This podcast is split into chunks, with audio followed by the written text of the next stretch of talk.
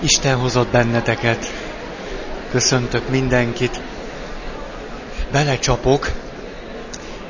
Most az eddigiekhez szervesen kapcsolódó témát fogok elkezdeni, amire utaltam a múltkor is, hogy hogyan tudjuk fölszabadítani az életerőinket. Ez annyira jól hangzik, nem teljesen ilyen amerikai stílus, szabadítsd fel az életerődet.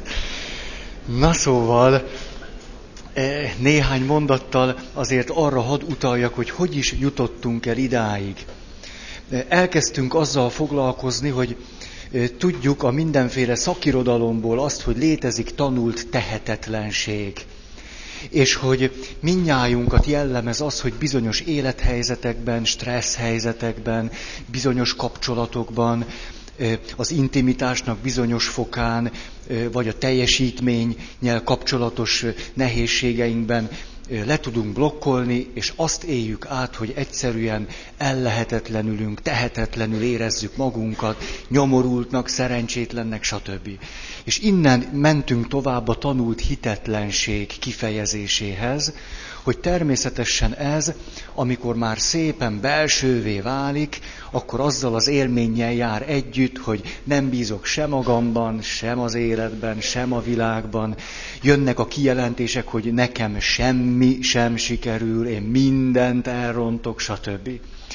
És aztán a tanult hitetlenséggel kapcsolatban megállapítottuk azt, hogy ezek aztán olyan modellé válnak bennünk, amelyek újból és újból rendszeresen ismétlődnek. Mindig fölismerjük magunkban, hogy na, megint ugyanebben a helyzetben vagyok. És aztán ezek az élményeink az Isten kapcsolatra is, a hitéletre vonatkozóan is, akármennyire vallásos ez, vagy nem vallásos, keresztény, vagy nem keresztény, megteszik a maguk hatását. Akkor utána arról beszéltünk, hogy jé, úgy tűnik, hogy a vallási rendszerek is egyaránt alkalmasak arra, hogy egy olyan modellt kínáljanak számunkra, amelyekben cselekvőképesek vagyunk, átélhetjük azt, hogy képesek vagyunk az életünkért felelősséget vállalni, hogy kontrollálni tudjuk a saját életünket, és közben ugyanezekben a vallásokban, az Ószövetségből hoztam a példát, emlékeztek Judit könyvéből, hogy párhuzamosan futhat egy olyan modell is, amely szintén Istenre hivatkozik, szintén megvannak benne a vallás gyakorlásnak az elemei, vagy a hitéletnek a motívumai, és közben pont az ellenkezőjére vezetnek. Tehát, hogy önmagában én keresztény vagyok, vagy hívő vagyok, még semmit nem árult el abból, hogy személy szerint az a mintázat, az a modell, ami bennem van, és amelyben Istenre vagy a hitre hivatkozom, ez valóban segíte nekem, vagy nem. Ez önmagában még, önmagában még, hogy kereszténynek tartom magam, lehet ilyen is, meg olyan is.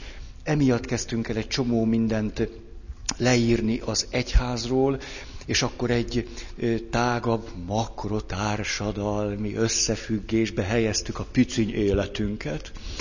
És aztán, mikor ez megvolt, akkor rájöttünk arra, hogy ez milyen súlyosan tud bennünket megsebezni. És aztán sebzett emberként pedig milyen gyötrelmes lehet az, hogy szeretni akarunk, vagy hogy mások szeressenek minket, és közben pedig nem is szeretet ésség van bennünk már, mert hiszen már régen sebződtünk a tehetetlenségnek, a hitetlenségnek, a köreit futjuk, és emiatt mi lesz velünk? Mohók leszünk. És akkor jön a neurotikus, a sebzett, szeretet, mohóság, ezt írtuk le elég hosszan, és aztán Isten hozott. És aztán ennek a, ennek a bugyrait, hogy jé, megint csak hívő emberként milyen megdöbbentő az, hogy miközben mi csak azt akarjuk, hogy szeressen végre valaki, meg simogasson meg valaki, meg ilyesmi, hogy a másik meg már rég hülyét kapott tőlünk. És hogy az a tükör, amit ő tart, reálisabb, mint amit mi gondolunk magunkról. De hát ez nem tudatos, nem is látjuk, hogy ez van velünk. És aztán, amikor ezzel végeztünk, akkor jutottunk el oda, hogy ezeknek a tehetetlen, hitetlen ként megélt élethelyzeteknek van egy klasszikus leírása, ami egy feszültségben fogalmazódhat meg, egy dilemmában, egy ellentétben, egy ellentmondásban, egy paradoxonban, amit talán valamennyire ki tudunk fejezni, bár az egyik eleme általában tudattalan szokott lenni, vagy kevésbé tudatos, és akkor ott vívódunk, örlődünk, és nem, nem bírunk túljutni ezen. Ezúttal élvezitek, ugye, hogy ezt így összefoglalom, tök jó, nem? A, a kocsiba azt gondoltam, ezt elmondom, hát, hogy aztán unatkoztok. Szóval, ö, ö, pedig annyi mindent akarok mondani, de ezen túl kell esnetek. Muszáj, muszáj, hogy az összefüggés meglegyen. Hát ezt élvezitek, nem? Hogy nem csak egy ilyen kis pötyként ülünk itt, hanem egy nagy rendszer élő tagja vagy. Na, szóval akkor eljutottunk oda, hogy Jung apó elmondta nekünk, hogy mi a csuda van ezekkel az ellentétekkel és ellentmondásokkal, mit lehet velük csinálni, meg mit nem, stb. Ezt most nem ragozom. És ahogy itt megálltam, valamit akartam mondani, és kizökkentettetek, ti nyomorultak. Abból a jó gondolatmenetből, amiben benne voltam. Máskor nem jövök ide. A fejem olyan szépen összeállt, meg összezavartok. Ezért az ember, már Kempis Tamás is megmondta a Krisztus követése című művében, mindig, mikor emberek közé mentem, kevesebb emberként tértem haza. Kisé neurotikus volt a jó szerzetes, ezen túl azért mondott nagy bölcsességeket is. Na, szóval, hogy ezeket az ellentmondásokat, ellentéteket, mit is kezdhetünk velük? És akkor eljutottunk mai napságig, a mai alkalommal pedig belekezdünk abba, amire Jung apó utalt, hogy az életenergiák, tíri Úgyhogy most vissza fogunk menni a gyerekkorba. Sajnálom. Sajnálom. Mégpedig a tranzakció analízis. Enélkül tudjátok, nem lépünk ki az utcára, Hát ruha nélkül lehet, fogmosás nélkül ilyesmi, de a tranzakció, analízis fölismerései nélkül nem. Életképtelenek vagyunk, és ezért ezeket most el fogom nektek mondani, persze nem az összeset. Ja, na igen.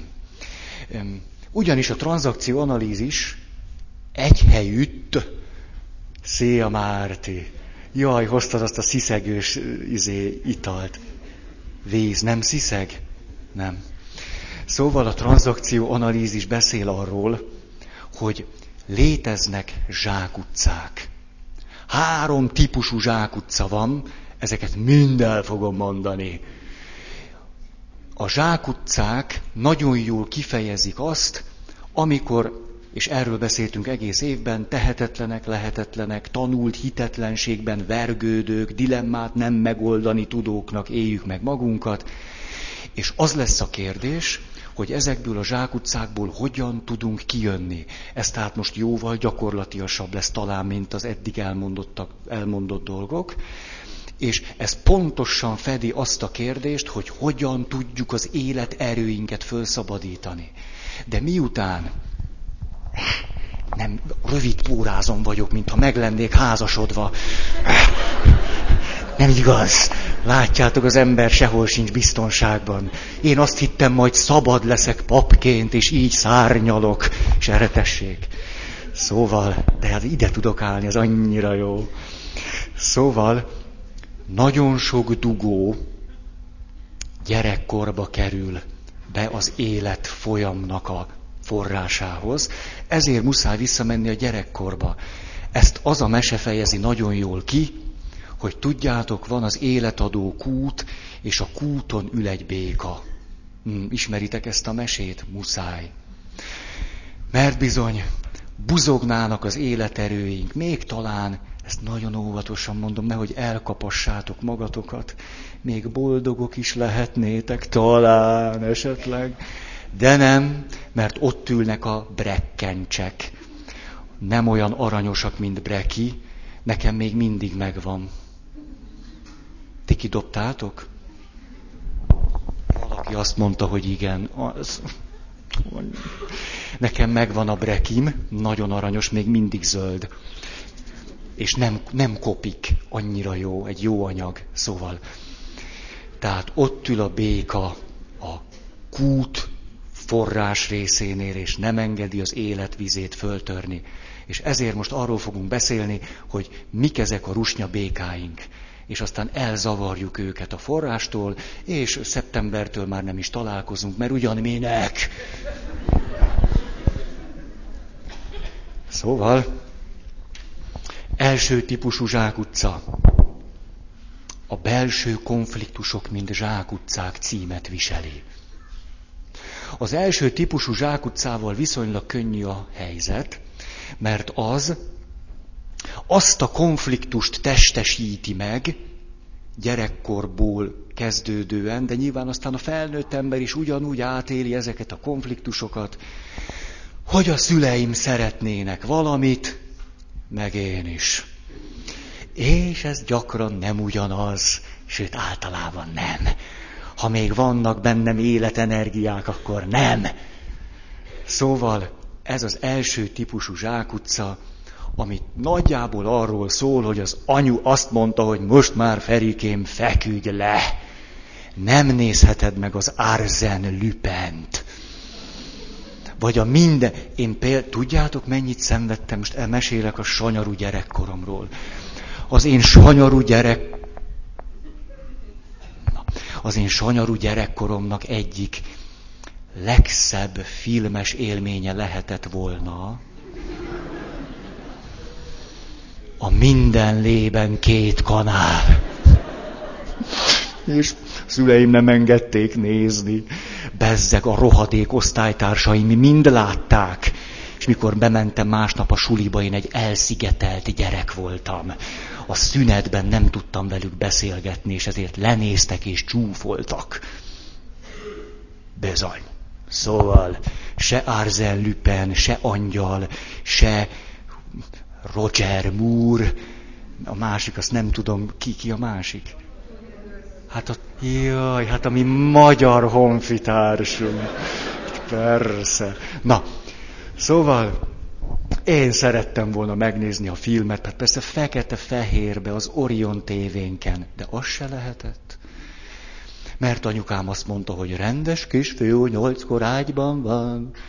Na, ez egy klasszikus konfliktus, amit felnőtt korban úgy élünk meg, hogy de jó lenne ma este nem ide jönni. Ó, egy tök jó film van a tévében. De hát azért mégiscsak van nekem emberi tartásom, felelősségérzetem. És azt mondom, na jó, neztek itt egy előadás, megtartom. Szóval ezeket a konfliktusokat viszonylag könnyen legyőzzük, akkor, hogyha már van bennünk valami érték, sorrend, az elköteleződésnek egy minimumára eljutottunk, a társadalomnak egy pőcőnykét hasznos tagjai lettünk. Szóval ezeket a konfliktusokat nem állítom, hogy mindig könnyű megoldani, de ö, többé-kevésbé a megoldásuk nem azért nehéz, mert annyira lehetetlen, hanem egyszerűen talán, mert annyira ütközik egy, egy kötelességszerű dolog valamivel, ami meg annyira olyan természetesen jónak tűnik föl előttünk. A felnőtt emberek is persze nap mint nap rengetegszer mindezt átélik, de egy többé-kevésbé normális felnőtt tudja a szükségleteit egy kicsit késleltetni, ez a szeretetnek az egyik alapja. Aki nem képes a szükségleteit késleltetni, annak a férje és felesége nagy bajban van. Őróla nem is beszélve. Hmm. Szóval ez az első típusú zsákutca, emlékeztek a serdülőkor leírására. Különböző személyiségrészek, különálló önazonosságok, az elköteleződés által válunk valami egységes valamivé, ha ez nem történik meg, akkor ezek szétszednek minket, vagy a világ szétszed bennünket és ugráltat minket. Na, ezt nem is mondom, gyakori zsákutca ez, de nem túl gyötrő. A megoldás, hogy a bennünk élő, felnőtt, racionális, reális valakit kell megkérdezni, hogy mit kéne csinálni. Szabad egy picit a gyereknek azt mondani, hogy jól van, pücsönyem, várj egy kicsit azzal az Arzen Lüpennel, majd vedd föl videóra, és megnézheted tíztől. Szóval a felnőttet kell ilyenkor előhívni belőlünk, se a gyerekre nincs ilyenkor túl nagy szükségünk, se a szülőre, aki meg rögtön elkezd felettünk moralizálni. Hogy hogy jut eszedbe dolog időben, hogy filmet nézte? Pötty! Nem, hát elküldjük a szülőt is, nincs rá szükségünk, elég felnőttek vagyunk ahhoz, hogy eldöntsük, hogy ezt csináljuk. Na, erről az első típusú zsákutcáról tehát nem beszélek többet, mert könnyű kifarolni belőle. Második típusú zsákutca.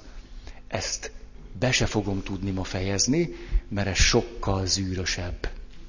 A második típusú zsákutcát nem lehet már racionális belátással, elköteleződés, stb. a bennünk élő felnőtt megerősítésével ö, megoldani, mert az annál már a megoldás sokkal mélyebben fekszik. Itt a megoldás érzelmi munkát igényel. Nem elég belátni, racionálisan, reálisan mérlegelni, hanem érzelmi munka. Erről majd fogok példákat hozni, ezt most csak ide hoztam előre, és ezért is volt olyan nagyon fontos, hogy éppen a hittel kapcsolatban beszéljünk az érzelmek funkciójáról, az érzelmi intelligenciáról, mert, meg egyebekről, beleértve a parazita érzésekről. Ha az érzelmi életünk neveletlen, akkor bizonyos konfliktusokat nem fogunk tudni megoldani. És ez hol van még a harmadik típusú zsákutcától, amibe beleszoktunk dögleni? Itt még valami érzelmi munkával tudunk valamit kezdeni, de már ez se lesz könnyű. Na, mondom akkor ezeket. Mi, mivel kerül ilyenkor konfliktusba? Mély szükségletek, igaz, helyes emberi vágyaink, törekvéseink, valamilyen szülői tiltással. A tiltást úgy is nevezhetjük gátló parancs. Annyira szeretem a tudósokat. Szóval, hogyha valamire azt lehetne mondani, hogy tiltás, az nem tiltás, gátló parancs. Na jó, én nem fogom ezt a kifejezést használni, de a szakirodalomban így olvashatjátok, hogy gátló parancs. Ez mindig negatív formájú üzenet, ne! Ezzel kezdődik. És ami utána van, az eléggé békás. Nem brekis, mert az kedves, hanem rucsnya békás. És az élet meg olyan, hogy hiába csókolod, meg nem lesz királyfi belőle. Hanem odébb kell rugdalni. Hm. Tényleg ez egy... Ugye nem csókolgattok túl sok rusnya békát, azért már van bennetek egy érettebb felnőtt.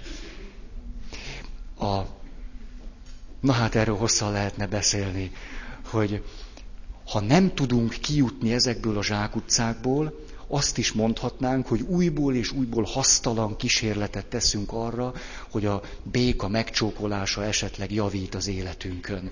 De csak nyálas lesz a szánk. Hm. Na, akkor mondom ezeket. Tilalmak. A gátló parancsok és tilalmak, bár egyetlen nagyon egyszerű mondatban összefoglalhatók, fogok azt hiszem 13-at vagy 14-et mondani, a klasszikusokat, hát csak is. És ezek a tilalmak azonban az esetek döntő többségében, amikor a szüleinktől, vagy a számunkra fontos emberektől, akik gyerekkorban fontosak, stb. megérkeznek felénk, nem ebben a mondat formájában érkeznek meg, a legnagyobb százalékban a szüleinkben nem is tudatos, hogy éppen ezeket a tilalmakat adják nekünk, tudattalanul, a magatartásukkal, a hozzánk való kapcsolódásukkal, az egymással való viszonyunkkal fejezik ki metakommunikatív és nonverbális módon, ami nem ugyanaz, ugye tudjátok? Ezeket a tiltásokat. Ezért, hogyha mondjuk felnövünk, mint most, és odaállnánk az anyukánk el, és azt mondanánk, te anya, én rájöttem, te azt a szülői tilalmat fogalmaztad meg nonverbális és metakommunikatív módon, a te tudatalattidból, a magatartásodból áradóan, hogy ne létezzek, akkor az anyánk nagyon elcsodálkozna, és azt mondaná, a fiam, lányom megbolondult. Hát, hogy én ezt nem mondtam neki soha, az biztos. És valóban nem is mondta, ezért, hogyha a szüleinkkel próbálunk szót érteni ebből a szempontból, nem biztos, hogy sikerülni fog. De azért meg kell próbálni. Legalább lehetünk jó ízűen dühösek rájuk, hogy még mindig nem érti. Há, az is jó, nem? Dühösködni egy kicsit. Na, az első ilyen gátló parancs vagy tiltás a ne létez. Ez teljesen úgy tűnik, minthogyha ilyet szülő sohasem közvetítene a gyereke felé. Elnézést, ha egy-két olyan mondatot is fogok mondani, amit már évek alatt azért hallottatok tőlem. Hát, ha ide tartozik, akkor azért ezt mégiscsak elmondom.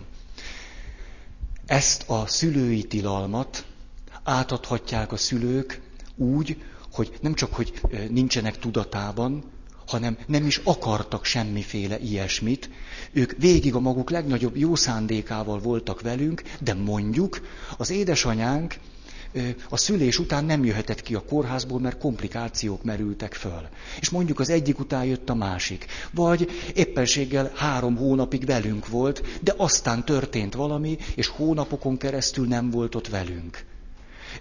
Ezek az esetek, amikor a gyerek számára egyértelműen van valamilyen elemi szükséglet, hogy gondoskodjanak rólam, mert ha nem, akkor megdeglek. Ezt a gyerek jól érzékeli. De az anya valami miatt nem tud ott lenni, és nincs, aki pótolja az anyukát. Állami gondozott gyerekeknél ez általában aztán továbbadódik a saját gyerekeik felé. Tehát mikor picikorban főleg az első hat hónap, alapvető szükségletek nem tudnak kielégítésre lelni, és ez itt főleg nem a kajapia, ami egyébként is ugyanaz, hanem hát, hogy az anyukám szeressen valami, ez az ember alapvető szükséglete. Hm.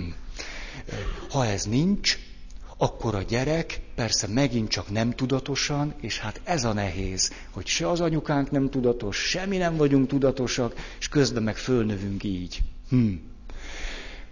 Szóval átadódik bennünk, aztán már szavakkal felnőttként kifejezhető élmény, hogy hát ha az anyukám nem gondoskodott rólam, mindegy, hogy a hibájából vagy nem, akkor biztos nekem nem kéne lennem. Akkor biztos, hogy baj, hogy vagyok ez akkor valami tévedés, hogy én itt megszülettem. Hiszen az anyukám azt közvetíti számomra, hogy nem vagy, számomra nem létezel. A gyerekkori betegségek nem szokott eléggé tudatos lenni, mert nem szoktuk a szüleinket megkérdezni, hogy mondjuk az első életévben voltunk-e nagyon súlyosan betegek. Érdemes megkérdezni ha valaki az első életévben nagyon súlyosan beteg lesz, az mindig nagy kérdéseket vet föl, hogy ez nem annak az immunrendszerben megfogalmazódó reakciója vagy válasza a gyerek részéről, hogy talán jobb lenne, nem lennem. Az egyik szerző, aki a tranzakció analízissel foglalkozik évtizedek óta, írja azt, hogy ő annyira egyértelmű összefüggéseket lát a csecsemőkori komolyabb, súlyosabb betegségek, és a szülő részéről érkező, akár nem tudatos, nem akaratlagos üzenet, hogy ne létez, ne legyél között, hogy ő különböző csoportokban, önismereti csoportokban, terápiás csoportokban meg is szoktak kérdezni és kiderült az, hogy a kettő között minimum 70%-os összefüggést állapíthat meg, de volt olyan csoportja, ahol ez 100% volt. Tehát ahol a gyerekek első életében, vagy első fél évben súlyosan megbetegedtek, ott mindig kimutatható volt, hogy a szülők ezt a nem tudatos üzenetet közvetítették, hogy jobb lenne, ha nem lennél. Mondok itt egy pici bíztatót is a szülőknek az normális, ha egy szülőnek néha a búrája tele van a saját gyerekével. Ez teljesen normális, ezzel semmi baj nincs, hogy most mindent szívesebben hallanék, mint a gyerekemnek az ordítását. Ez normális. Főleg, hogyha az mondjuk a kilencedik szimfónia. Ha, az öröm óda. Ha. Szóval ez normális. Nem azzal van a baj, ha szülőként be tud telni a pohár. Akkor azt mondjuk, hogy apjok, fogd meg ezt a gyereket, de fogjad. Na, ez normális, persze. Akkor tudunk sebződni, hogyha ez hosszú ideig tart, folyamatosan újból és újból és újból megismétlődik. Mondjuk, hogyha valaki elolvasott valami bölcs, már régen idejét múlt lélektani okoskodást, amit sosem bizonyítottak, csak most már látjuk, hogy marhaság volt. Például, hagy sírjon az a kis gyerek, majd megedződik a torka. Persze, persze. Tudjátok, volt egy ilyen esztelen gondolat, ezt is, ebbe biztos vagyok, hogy férfiak találták ki az íróasztalnál, mert úgy hangzik teljesen, készítsük föl a gyerekeinket az élet viharaira. És ezt érjük el úgy, hogy ne vegyük őket föl, amikor sír. Soha. Mert néha nem vesszük föl, hát ez érthető. Hát a szülők is szeretik megnézni az Árzen Lüpent, hát persze, hát akkor nem veszik föl. Na de nincs mindig Árzen Lüpen a tévében, akkor azért föl kell venni. Szóval, ha ez hosszú ideig tart, akkor krónikussá válik. Vagy, és ez a másik, amikor ez elmélyülhet bennünk, ez pedig az, amikor valami nagyon fontos élethelyzetben kapunk egy ilyen reakciót a szüleinktől. Hogy ez az élethelyzet fontos, vagy esetleg ilyen életet eldöntő helyzet, ezt a szüleink nem biztos, hogy tudják. Ez csak lehet, hogy mi éltük meg úgy. És hogyha elmondjuk a szüleinknek, hogy emlékszel arra, hogy lehet, hogy egyáltalán nem emlékeznek rá. Az ilyen élethelyzet nyilván valami hihetetlen erős kiszolgáltatottsággal együtt jár. Amikor mi azt éljük meg, hogy itt most az életünk múlik azon, hogy mit mond az anyukánk, vagy mi történik velünk. Ide kellene hozni azt, amiről meg talán két évvel ezelőtt beszéltünk sokat a magzati kor. Ezt most már nem ragozom, mert ezt minden évben többször elmondtam már, kész állami nevelő intézetben fölnövekvő pici babák sokszorosan veszélyeztetettek erre nézve, hogy azt élik meg, nincs joguk a létezéshez. Majd fogok egy-két történetet mondani most, hogy egy fél éves gyakorlaton vagyok egy anya otthonban. Hát, hm, hm, ezt a hajléktalan szállós tapasztalatai mellé lehet rakni, majd fogok róla beszélni. A, azt mondják a, az ezzel foglalkozók, hogy a szülők részéről a gyerekek halálát kívánó gondolatok sokkal gyakoribbak, mint ahogyan azt a szülők általában tudatosítják. Nyilván azért nem tudatosul ez a szülőkben, mert nagyon ciki, ugye egyetlen szülő sem szívesen néz szembe azzal a gondolatával, hogy ebben a pillanatban épp azt gondolom, hogy dögölj meg. Hát azért mégiscsak. Miközben miért ne lehetne egy-egy pillanatban egy ilyen váratlanul föltörő gondolatunk? Ha.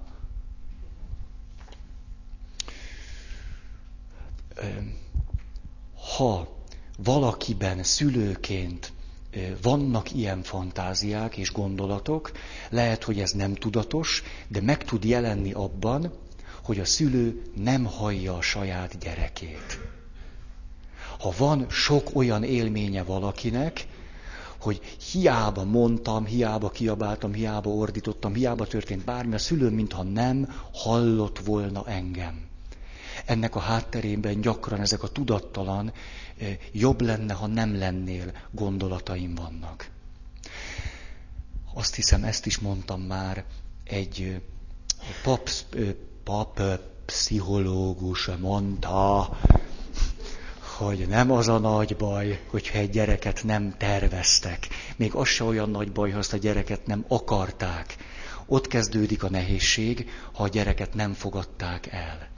Mert olyan lehet, hogy nem tervezték, nem akarták, de ha jött, akkor azt mondták, na jó van, hát ez már elég, ez már elég.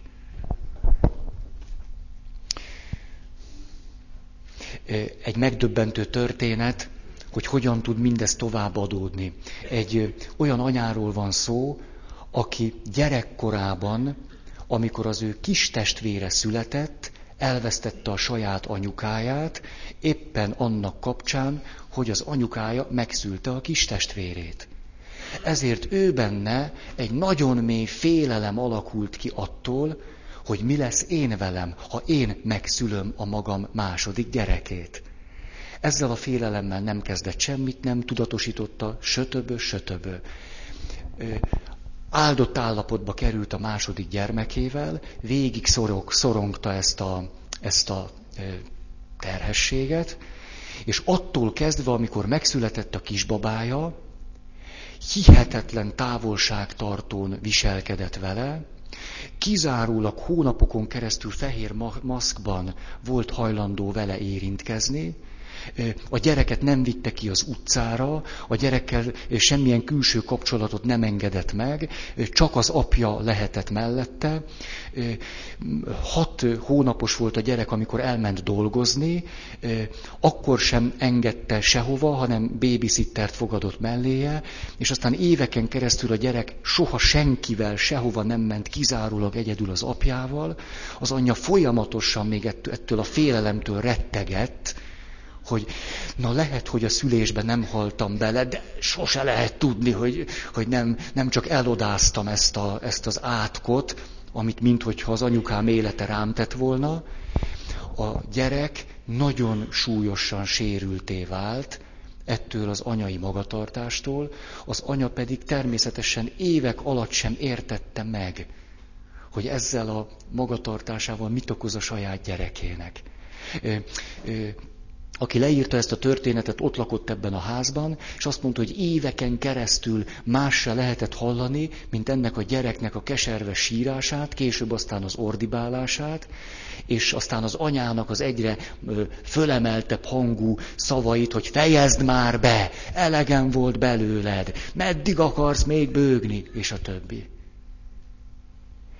Tehát Nyilvánvalóan itt nem az anyák, apák, szülők gyalázására jöttünk össze. Nem ez a cél, hanem hogy, hogy megértsük, hogy persze az ő élettörténetük is nyilván nagyon sok adalékot ad arra, hogy ők miért is tették azt, amit tettek. De ez a mi életünkön. Mm-hmm. Ez volt tehát az első. Második, ne légy önmagad. Erről is sokat beszéltem már. Lány-fiú történet. Fiút várt az anyuka, az apuka, lányt várt az apuka, de fiú lett. Tű-dü-dü-dü-dü. Erről sokat beszéltem, nem ragozom. József Attila. Ugye József Attillát pistizték. Ugye? Pistizték, mert olyan név, hogy Attila nincs. Egyszer voltam egy olyan csoportban, ahol azzal dolgoztunk, hogy mi a viszonyunk a saját nevünkhöz. Egy nagyon izgalmas csoport volt, családterápiás csoport volt. Úgy tanultam családterápiát, hogy ez volt a kezdő motívum, mi a viszonyod a nevedhez. Ki adta a nevedet? Kik hogyan szólítottak téged? Mit gondolsz te a nevedről? Ezeknek az átgondolása nagyon sok üzenetet adhat már nekünk hogy mit is gondolunk magunkról, hogy szabad-e lennünk olyannak, amilyenek vagyunk. Emlékeztek, erről dumáltam sokat, hány olyan történet van, mikor a lányt fiú néven becézték. Most az öltöztetés, lányt, kisfiús ruha, meg ilyesmi, ezt, ezt nem is akarom mondani. Képzeljétek el, engem kiskoromba lánynak néztek. Ezt el tudjátok képzelni? Ne, nehezen.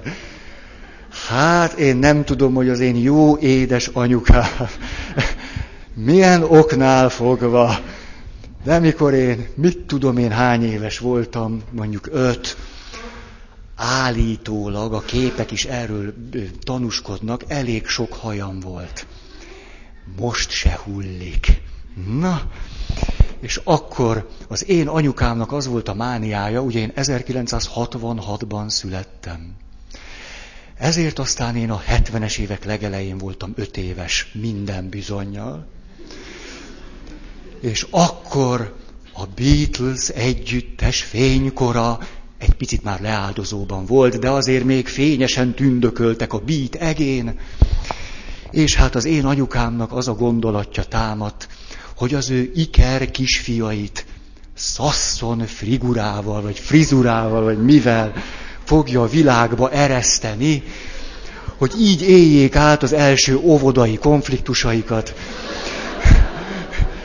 És hát csak a fiú vécében ismerjenek saját önazonosságuk. Nemiségben is megragadható jeleire, jegyeire.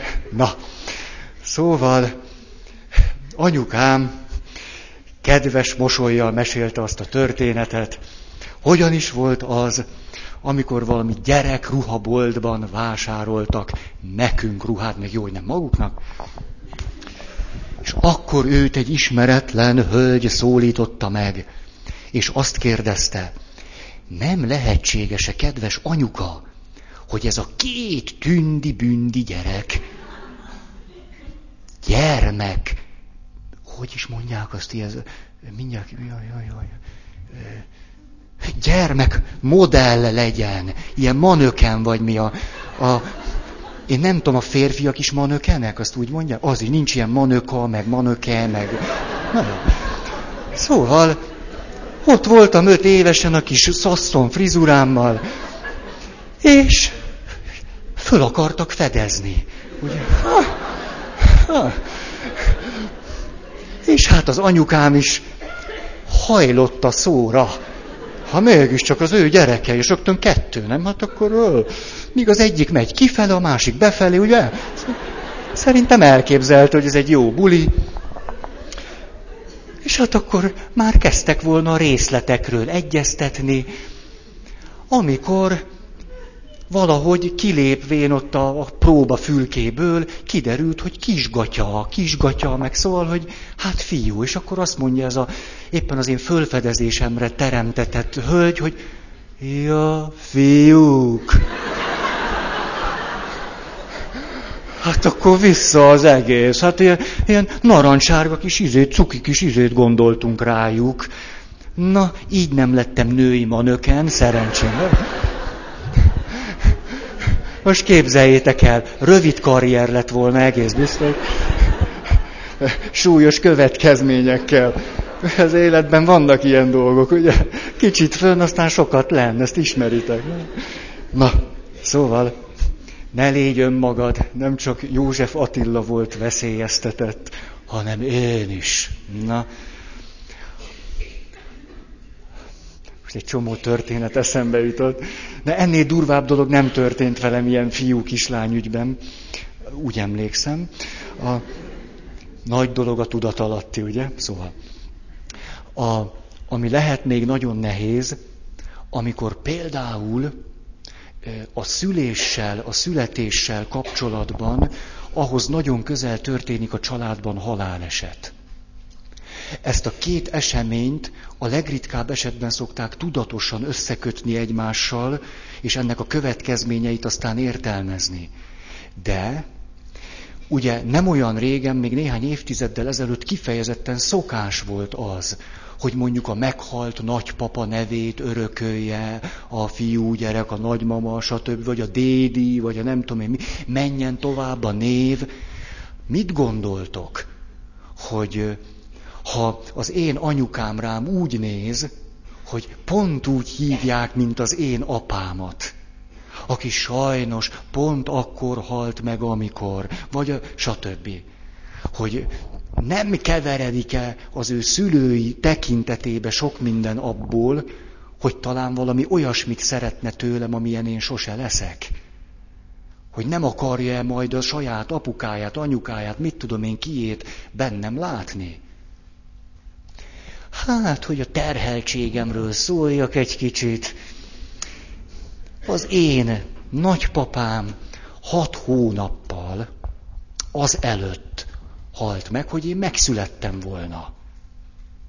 És az én apukám, amikor ő pilóta volt, és ugye 1966-ban születtem, hogy ezt még nem tudjátok, és pilótaként, hát mi mást is hozott volna haza egy nyugati útjáról, mint Coca-Colát. És a családi legendárium leírja, természetesen üvegben volt, nem pedig undorító, lebomtatlan, bomlatlan műanyag palacban, hogy amikor ment a coca üveggel a repülőtől, a mit tudom én befelé, akkor kiejtette a kezéből a kólás üveget. És akkor egy bal sejtelem vett erőt rajta, valami baj van. Tényleg, tényleg, ezt most én mókásan mondtam, de apukám nem volt egy nagy intuitív lélek, de akkor elfogta őt egy nagy baj, bal sejtelem, és akkor így mesélte nekem, hogy tudta, hogy az apjával valami baj van. Na, és akkor kiderült, akkor halt meg az én nagypapám, aki pedig annyira szerette volna, hogy a kis karjaimba fogadjam az én kis unokámat, vagy mi. És akkor, amikor én születtem, apukámnak az az ötlete támad, hát adjuk neki az én éppen csak most meghalt apukámnak a nevét, legyen ő is Ferenc, mert hát az akkor olyan szép, akkor mégse hal meg annyira, meg tűrűrűrű. Anyukámnak erre föl az az ötlete támad, nekem is van egy nagypapám. Ha-ha, hát miért adjunk neki két nevet? Ugye, miután én voltam az első szülött a kettő közül, ami egyébként csalással történt, mert császármetszéssel jöttem a világra, így tehát elsőként kivetnek lehetne esetleg hívni. Én nem sokat küzdöttem érte, az biztos. Mondjuk erőm se nagyon volt, mert rögtön inkubátorba vágtak, egy kiló nyolcvan. Hogy az ember adjon magára mégiscsak. Szóval ott egy-két hetet eltöltöttem ott a, a gépek szolid búgása közepette. Szóval a tesóm megúszta, mert ugye két nagypapa. Ugye, azt én mind a kettőt megkaptam. Hát, hát, hát tesómnak már jutott mindenféle gyütment név, ugye ilyen gergelyek, meg egyebek, hát úgy könnyű, nem? Ha, meg is látszik rajta, milyen boldog. Ha a nevével. Na, aztán ide tartozik az is, hogy Szóval ide tartozhat az is, amikor a kedves szüleinknek tuti bomba biztos elképzeléseik vannak arról, hogy milyenek legyünk mi.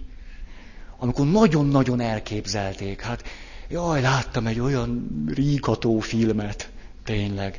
A, arról, a, arról az apáról, aki zenész, nem tudom mi a címe, és hát a zene a, a, a mindene, és egy szimfóniát ír, és zenetanár akárhány évig, és a gyereke meg süket. Mi annak a címe? Csendszimfónia. Nagyon-nagyon ú, ú, ú, ú, zsigeri élményt tud okozni. Vegyétek ki dövödön, és nézzétek meg. A házi mozi rendszereteken. Szóval a csendszimfónia nagyon-nagyon tényleg szívbe markolóan mutatja azt, hogy az apa nem hogy éveken, szinte évtizedeken keresztül hogyan utasítja el a saját fiát, akiről ugye olyan másfél éves korában kiderül, hogy süket. Mert hogy semmit nem tud abból megvalósítani, amit ő pedig annyira szívesen átadna neki ez a ne légy önmagad, ne légy olyan, amilyen vagy, ez tehát ilyen módon is továbbadódhat, úgy, hogy a szülőkben ebben semmi tudatos nem lesz majd. A, emlékeztek arra a történetre, tologatja az anyuka a játszótéren, pici csecsemőket, és jön az ismerős, jaj, de aranyosak, hát hogy hívják őket, eszem a kis talpukat. És akkor azt mondja az anyuka, hogy a fél évesek a gyerekek, a kisebbik az orvos Zolika, a, a jogász pedig a Lacika. Hát szóval ez.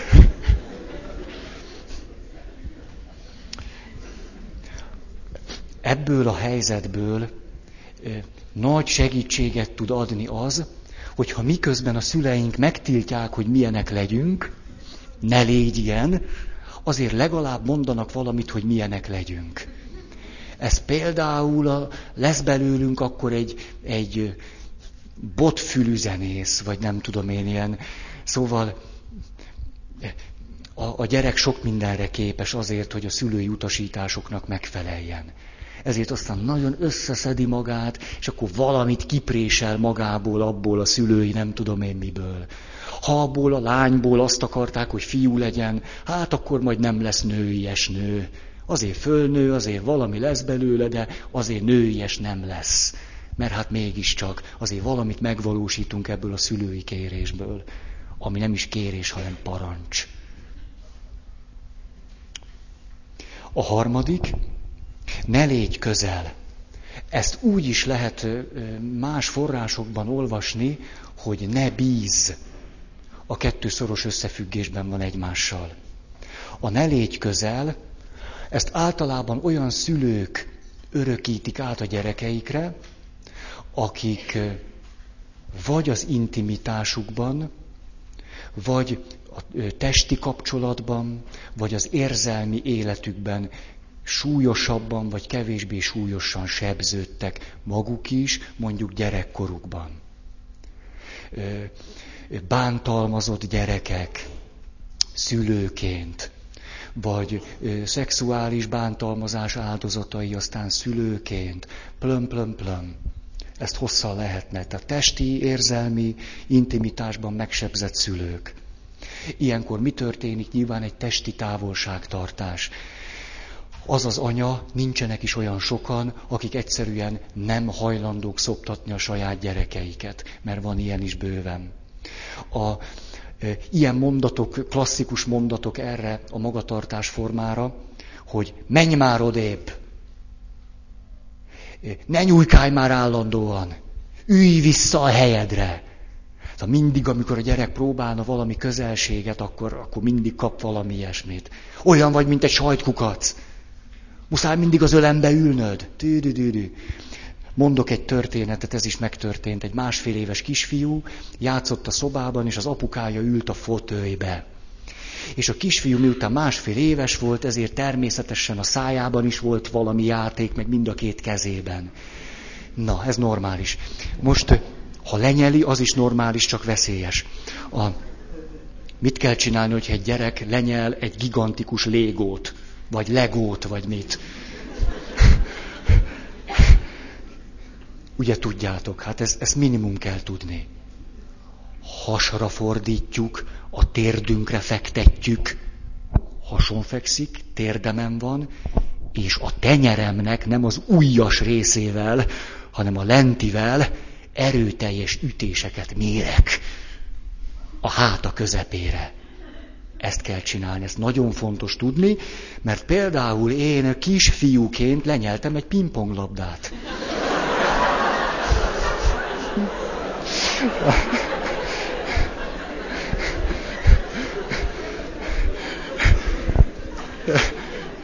Látjátok? Miután apukám, akiről még nem tudjátok, hogy pilóta volt,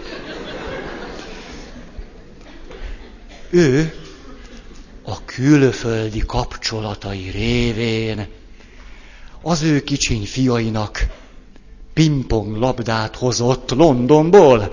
Ha-ha! De ez nem csak, hogy pingpong labda volt, mert egy normális kisgyerek a fehér színű pingponglabdát pingpongozásra használja, vagy összetaposja. De az én apukám piros és kék színű, sokkal keményebb anyagból készült pingponglabdát hozott az ő kisfiának. És az ő kisfiú, aki én vagyok, bevettem a számba ezeket a színes pingponglabdákat, amit a fehérrel nem tettem volna meg, mert mégiscsak. És ha már bent volt, ugye, végül is két megoldás van, nem? Tehát erre vagy arra. 50 százalék. Ezt... És hát én úgy döntöttem, hogy olyan szép piros, mi lenne itt belül is. Puff! Itt pingponglabda. Ádám csutka pingponglabda. Most nem tudom, hogy, hogy, hogy osztoztak ott a helyen, de minden esetre testvérem, világosan emlékszem erre, testvéremmel együtt játszottunk. Nem tudom, nyeltetek-e már le pingponglabdát. Elmondom milyen. Azért. Főleg egy kemény, burkolatú, színes pingponglabdát az olyanám, mert főleg, hogy kisgyerek vagy. Tehát most ugye egy gurításra lenyomod a fél liter sört, na hogy egy pingponglabda meg se kottyan. Tehát azt mondod, na kicsit lenyomom, nem? Hát az, na de én egy kisfiú vagyok, tehát semmi, nincs ilyen sörözős múltam. És akkor itt pif, megáll a pingponglabda, tesóka játszik, én is, én is tesóka vagyok, csak neki, és hát és tudjátok, amekkora pingponglabda, a szemem kezd így akkorára. Tényleg, először ez kitált. És arra gondolok, hát öt éves vagyok, tudok én beszélni. Hát arra gondolok, hogy elmondom, hogy te, tesó, izé, legyeltem a pingponglabdát, nem csinálná valamit? Igen ám, de ha az ember öt éves, és egy pingponglabda van itt, nem kapám levegőt, nem úgy van az, nem tud beszélni, nem jön innen lentről, nem jön a szó. Próbáltam én, gondoljátok, hogy nem, már hülye vagyok. Próbáltam én, tesó, meg kisvasút, minden tök jól el volt. Jó, hát az ember, főleg a fiúgyerek tudja, hogy ugye hamar megtanulják a fiúk, hogy állj ki magadért, azért próbáld az életet egyedül is megoldani. Hát akkor arra gondoltam, hogy majd úgy, úgy, úgy szólok neki, hogy jöjjön ki. Hát ez nem elég. Egy pingpong labdának főleg a piros. Ezért aztán ha, emlékszem arra a halál ami bennem volt, az, azt gondoltam, hogy itt most kezdek fuldokolni, nincs idő arra, hogy most anyuci, meg jelentkezzek, meg elmagyarázzam neki, amit nem tudok elmondani. És az futott át rajtam, egy esélyem van, hányni kell.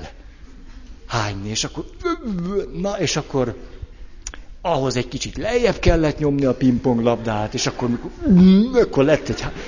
Pum! Ez a ilyen pingponglabda adagoló gépként, puff, és akkor... Hát az nem volt. Tesó meg közben... Ilyen az élet. Ugye te épp meghalsz, a másik meg... Kis vasült.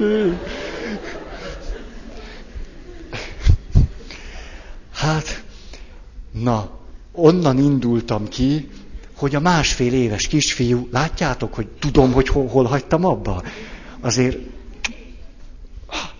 szóval, kisfiú szájába az egyik játék, jobb kezébe játék, bal kezébe játék. Szerintetek egy másfél éves kisfiú, akinek a két kezébe játék van, meg még a szájába is tud ülni, Hát azt azért nem nagyon. Úgyhogy mit csinál ez a kisfiú? Oda támaszkodik az apukájának a lábához. És az apukája mond ösztönösen valamit. Azt mondja, muszáj neked mindig rozzám dőlnöd. Ülj már meg magadtól.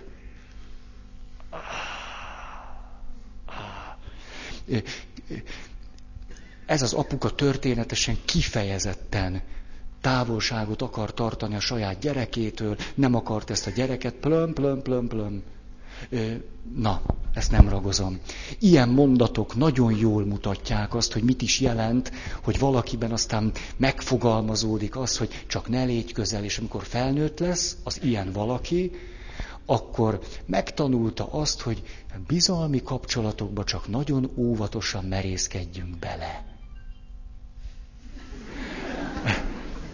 Jobb a távolságtartás, jobb az óvatos bizalmatlanság. Én, én ezt már megtanultam, tű-tű. Az intimitás igény persze van, de közben ott van ez a nagyon súlyos szülői tilalom, hogy ne legyél közel. Hm. És hogyha mondjuk az ilyen illető egy fiú, akkor egy örökös, örökös feszültségben él a feleségétől, aki meg mondjuk nem ettől sérült, hanem mástól, és hát valami kell azért.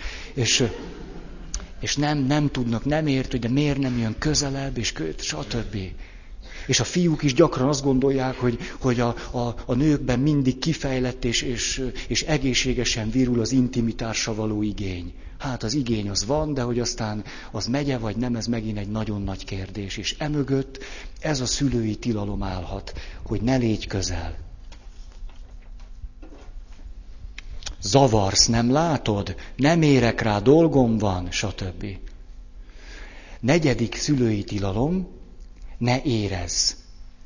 Erről szinte semmit sem fogok mondani, mert ezt kiemeltük az érzésekkel kapcsolatban, mikor beszéltünk, és iszonyú sokat elmondtam, hogy milyen fajtái vannak, nem ragozom. A, azt mondják a tranzakció analitikusok, hogy ha valaki megkapta ezt a szülői tiltást, hogy ne érezz, az ilyen gyerek ahhoz hasonlít, mindjárt meg lesz,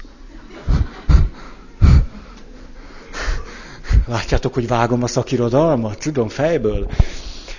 Mint amikor valaki süket. Süket.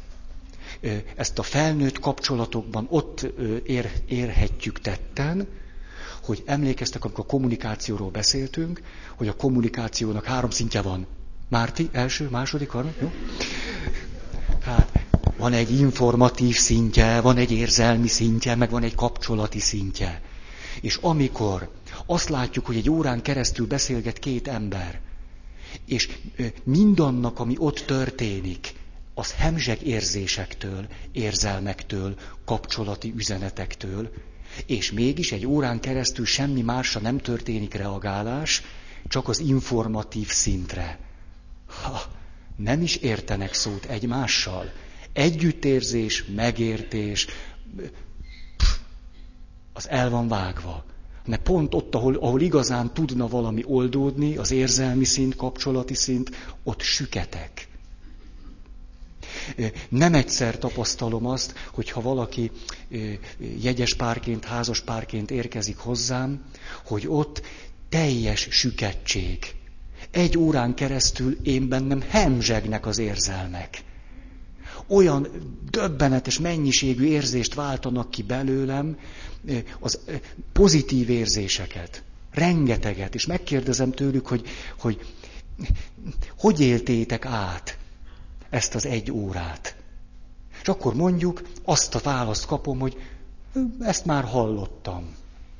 Vagy tudom, ez nem volt ismeretlen előttem, erről már beszélgettünk régebben is.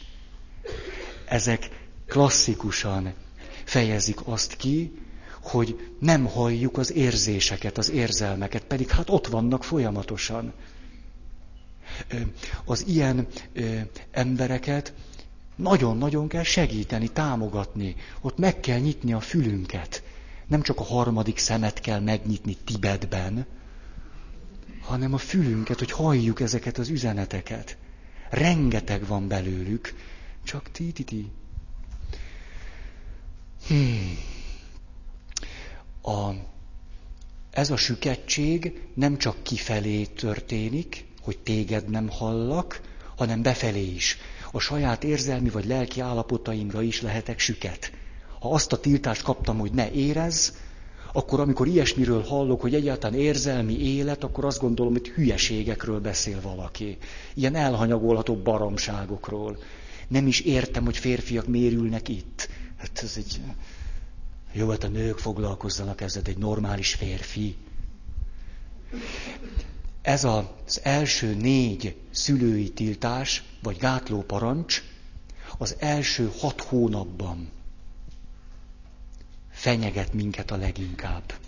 Hát ha ezeket kapjuk nagyon-nagyon-nagyon az első hat hónapban, akkor mélyülnek el bennünk a leginkább. Ötös ne légy gyerek.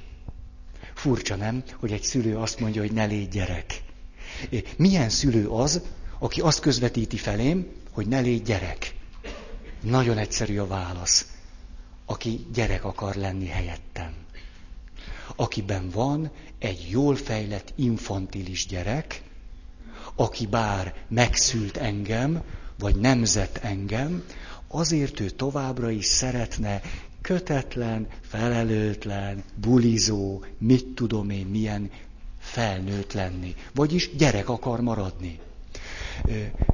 Jóval gyakoribb, főleg manapság az olyan szülő, aki adott esetben persze nem tudatosan, a saját jogaira, meg nem tudom mire hivatkozva, hogy én, én nekem is van jogom ahhoz, hogy minden nap este bulizzak. Szóval azt a szülői tiltást közvetíti a gyerekének, hogy ne légy gyerek. A gyerekek meg életben akarnak maradni. Mit csinál egy olyan gyerek, akiben egy vaskos gyerekszülő működik? Hát, megtanulja azt, hogy ha életben akarok maradni, hamar fel kell nőni. Ezek a gyerekek lesznek kora vén, kora érett gyerekek akik 5-6-7 évesen felelősséget vállalnak a saját kistesóikért. Ugye az anya büszkén mondja azt, hogy hát az én gyerekem 5 évesen már vásárolt. Nem tudom. Persze leküldték a szatyorral, hogy vegye meg a almabort. Hát világos, mert fogytán van a boruk, ugye? Jézust is hívták, de hát nem gyűjt, hát akkor majd a gyerek lemegy az almaborért. A... Meglepő lehet talán ez, de mondjuk olyan szülői magatartás, deri, na, de nehéz ez a magyar nyelv, főleg ha beszélni kell. A, szóval mondjuk az a szülő, aki rákontráz a saját gyerekére. Láttatok már ilyet, hogy sír a gyerek, és a szülő elkezd ugyanolyan gyerek lenni, mint a saját gyereke, sőt, tulajdonképpen azzal fenyegeti meg a gyerekét, hogy még gyerekesebb gyerek lesz. És akkor ő jobban ordít, ő jobban toporzékol, és akkor ezzel kigúnyolja a gyerekét, mint gyereket, ő lesz a gyerek, és a gyereke meg nőjön föl hamar. A, azok a azok a családok például, ahol a nagyobb gyerekeket nagyon korán ránevelték arra, zárójel, esetleg épp a kereszténységre hivatkozva, hogy kötelességük a kisebb testvéreikkel kapcsolatban szülősdit játszani. És ezért nem lehettek ők maguk eléggé gyerekek. Az első szülött gyerekek elég veszélyeztetettek, hmm, hogy megkapják ezt a szerepet. Az ilyen felnőtt nagyon könnyen beilleszkedik az egyházba, mert nem nagyon lesznek igényei, szolgálatkész lesz, megértő lesz és együttérző másokkal, saját igényeit elhanyagoló, sötöbö, sötöbö. És könnyen fog olyan partnert választani, aki ki fogja használni azt, hogy ő nem engedi meg magának, hogy gyerek legyen. Túl sok tiltás és szabály ide vezethet, hogyha nem engedjük meg, hogy a gyerekeink gyerekek legyenek, vagyis kreatívok, meg spontának. Ezt nem engedjük meg, mindent megmondjuk, túlszabályozunk, hogy mit, hogyan kell csinálni. A, ismeritek azt a szülőt, aki leül a gyerekével játszani, és mindent megmond neki, hogy hogy kell a, a legtöbb gyerek, de hát azt hiszem, hogy ez már közmondásszerű, utál a villanyvasúttal játszani. Utál. Mert az apa lejátsza őt a porondról. És nem csak, hogy lejátsza, hanem a gyerekének meg is mondja, hogy ő hogy ne játszon vele.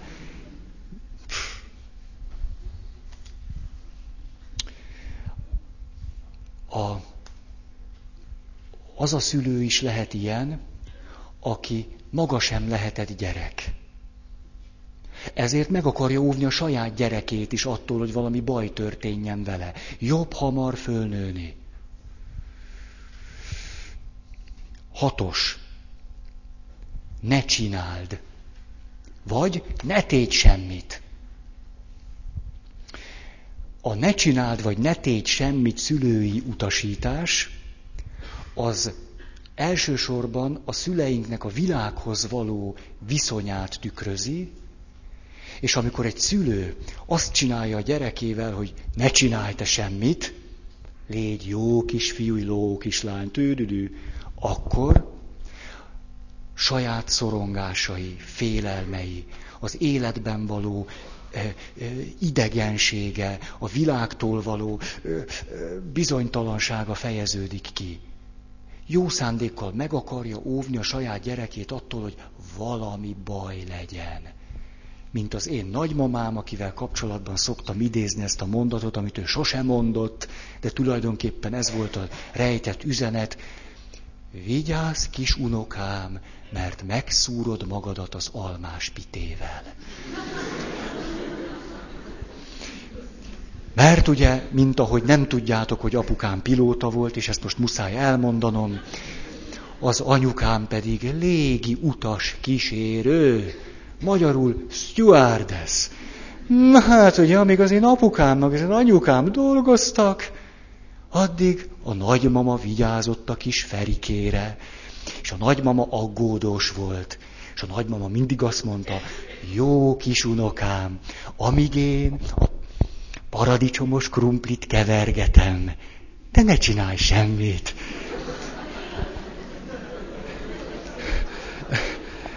De az én jó nagymamám nem csak a paradicsomos krumplit kevergette, mert előtte, amíg én a krumplit pucolom, te ne csinálj semmit.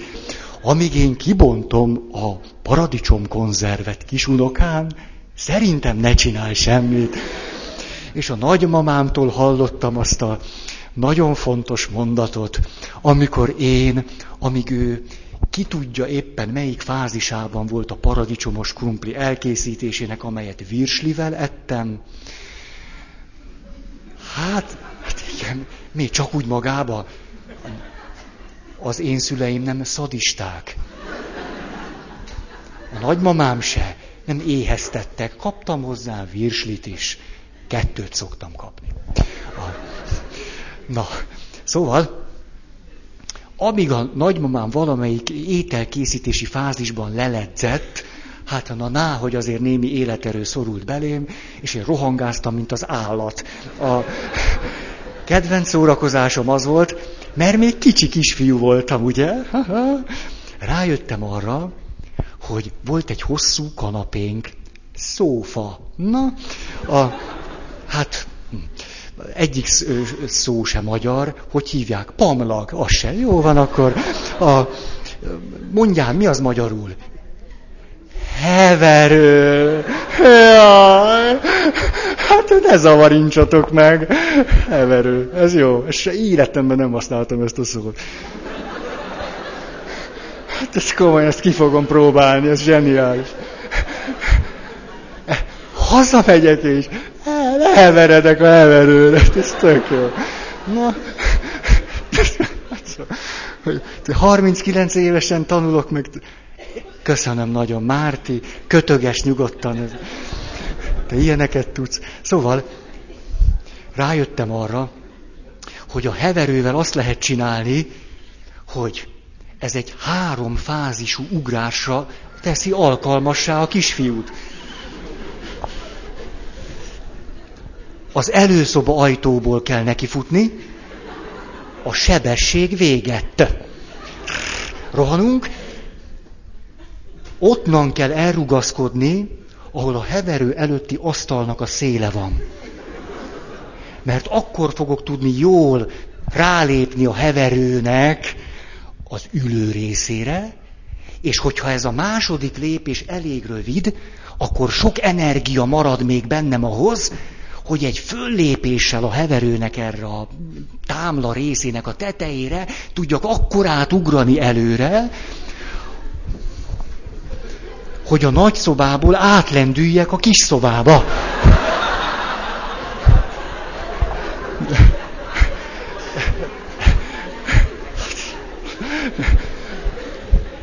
Ezt a torna mutatványt amit később atlétikának hívtak. Szóval úgy lehetett tökére fejleszteni, hogy olyan ágyam volt, ami levehető matrac. Pihent, az nem heverő az ágy, levettem a matracot, és arra puf.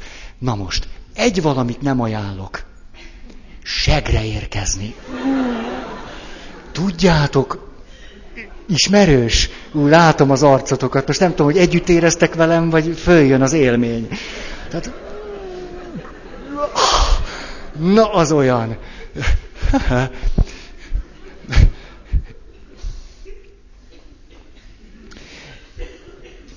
Szóval a nagymamám, mert tudom, honnan indultam el, tehát a felnőtt bennem él és virul. Racionális, reális, tudja, hogy egy, ez miről szól, hogy itt anyagot kell adni, stb.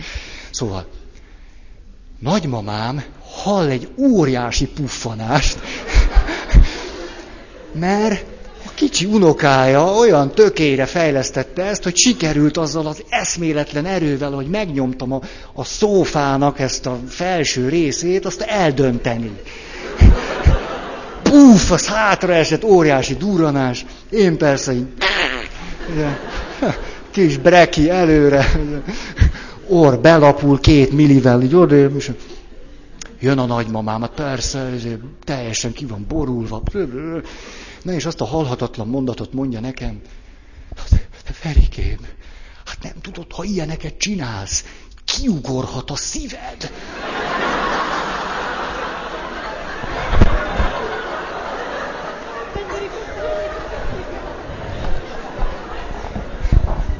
Hát most azért értitek, egy kisfiú vagyok. Tehát nagymamámtól mit kapok? Paradicsomos krumpli, két virslivel, mikor dög éhes vagyok, mert annyit ugráltam már, mint a franc. Hát, na ná, hogy az ember elhiszi a nagyanyjának, hogy ilyen van. Éveken keresztül rettegtem. És ti ezen röhögtök, jó van, tudjátok? Tudjátok meg, hogy már túl vagyok rajta, földolgoztam hogy az, az milyen félelmet keltő, hogy amikor így, mert hát mivel asszociáltam én kiskölyökként, hogy amikor érzem, hogy a szívem tüdü, tüdü, tüdü, hát hát a nagyanyámnak csak igaza van. Hát én, itt a bordáimon érzem, hogy jön már kifelé. Hát lehet, hogy már nincs is a helyén. Tüdü. És akkor érted, kezdek mit a torkomba is érezni. Hát na ná, hogy be vagyok tojva.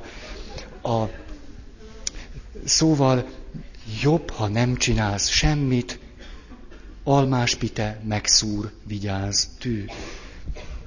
A, az ilyen felnőttek aztán nulla spontaneitás, nulla kreativitás, leültetjük, ott marad.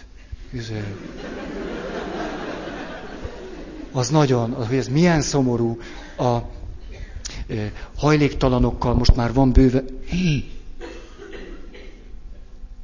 Ha mi lett itt? Hát ezt a mondatot nem fejezem be, eltelt az idő. Azért ezt mégiscsak. Jó. A Keszi.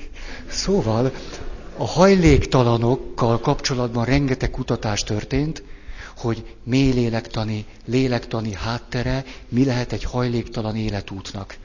És kiderült az, hogy a rengeteg tiltás az mindig ott van, ami súlyosbítja a helyzetet az az, hogy közben pedig a szülők nem mondják meg, hogy mit lehet. Mert még az hagyján volna, hogy nem mondják meg, hogy mit lehet, de sosem mondanak olyasmit, hogy csináld ezt, vagy csináld azt. Mert erre egy gyereknek nagyon nagy szüksége van. És akkor, amikor mi látunk hajléktalan embereket, és azt gondoljuk, hogy ez erkölcsi kérdés, hogy miért nem szedi össze magát. Én is tudok dolgozni. Hát a, a minimális lenne, hogy, hogy valamit csinál. Akkor nekünk halvány gőzünk sincs, hogy ő benne mi van. Hogy az, ami neked a kisújat körmének a hegyében van, az neki egy olyan nehézség, amit te el se tudsz képzelni hogy ami számodra olyannyira természetes, hogy föl sem merül, hogy ezt te nem tudod, ő ül, és nem tudja, hogy mit csináljon. Mert megtiltották azt, hogy csináljon bármit is, és ha legalább mondták volna, hogy legalább akkor ezt csináld vagy az, de azt meg nem mondták. Ez a hajléktalan életutaknak a nagy százalékában ott van. Hm. Befejeztem. Köszönöm a figyelmeteket. Akar-e valaki hirdetni?